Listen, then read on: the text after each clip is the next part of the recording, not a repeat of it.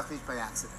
He and Antonio, his partner, were on their way to Cuba. The flight was delayed. He had his cab driver take him for a drive around South Beach. He fell madly in love with the town. It was everything. If you were young and you were pretty and you owned a pair of roller skates or a bicycle, you were on Ocean Drive showing it off. I used to tell him, you've got to go to South Beach. The gays are fabulous. People have a different attitude. We wear G strings, we go topless. I mean, it was fantastic. So, what did he do? He goes and buys himself a waterfront piece of property called Casa Casuarina. The house was pure indulgence. It's one thing to be indulgent and to be ostentatious, but to be indulgent and ostentatious with taste, with taste and money, it was this kind of interior architectural wonderland. Every room was kind of drop jawed. The Casa Casuarina was magic. It had like, you know, stars and moons and gold. He had every bit of the flooring was polished to perfection. The swimming pool, the tiles in the pool. He wanted his eyes to be almost overdosed on amazing things. It was like creating your own Times Square without the neon. I have a beautiful house, I have a beautiful life, but that is the media. What I desire is more. What are you expecting to see from Versace? Power, the power woman.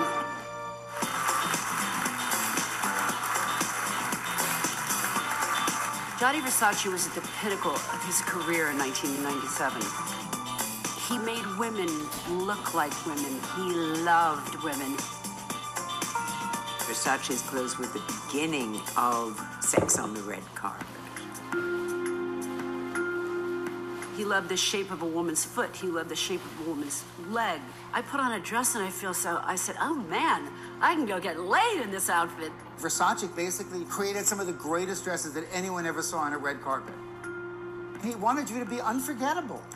And that's why he made the clothes the way he did. My mother was a fashion maker and uh, it's like the oxygen for me, fashion. I love doing fashion. He created the illusion of being a kind of god in that world, and he paid the price for that illusion.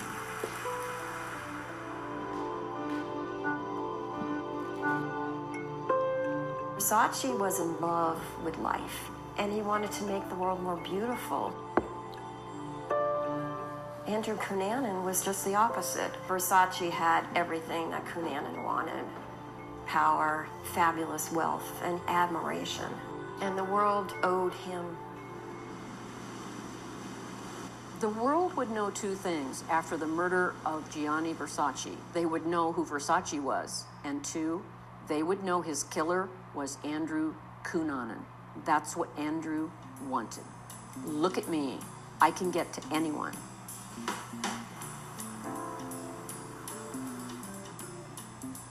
Andrew was the fourth of four children, but he was the chosen one.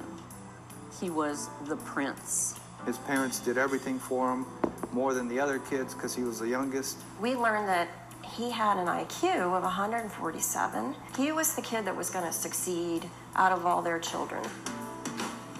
He was my father's pride and joy. He really was. What kind of little boy was he? When he was uh, about 10 years old, he had read the whole set of encyclopedias. At 10? At 10 and memorized it. And you could ask him any question, pick up any edition, ask him any question, and he would tell you. I think they had a fairly comfortable home life. While his dad, Modesto, was a longtime Navy veteran, uh, became a stockbroker. He got everything that he needed. My dad gave him a sports car, and actually, he had the master bedroom, he had his own bath and everything. He went to a boarding school, the Bishop School. That school was status. That school had the children of diplomats, had the children of the rich and powerful. The relationships that he began at the Bishop School, again, kind of set the table for him. And uh, not only for the tastes and appetites that he had, but the circles he was used to moving in. Andrew's self worth was tied to the finer things in life, what they could do for him. Being accepted in high society and by wealthy people was what he expected. If he didn't get them, he was lost. He was the talented Mr. Ripley. Marge, you like everybody. Don't like you. Marge, you like everybody. He told people he was from Philippine royalty. It appeared to everybody that he might have come from privilege. And he played that card big time. He was living a, an extremely elaborate lie.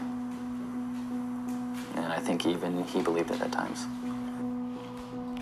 In high school, he's voted the most likely to be remembered. His life as a gay man, I think, began when he was at the bishop school. It set him apart from other kids at the bishop school. He wrote in his yearbook, in his high school yearbook, Après moi, le déluge. After me, the flood. It's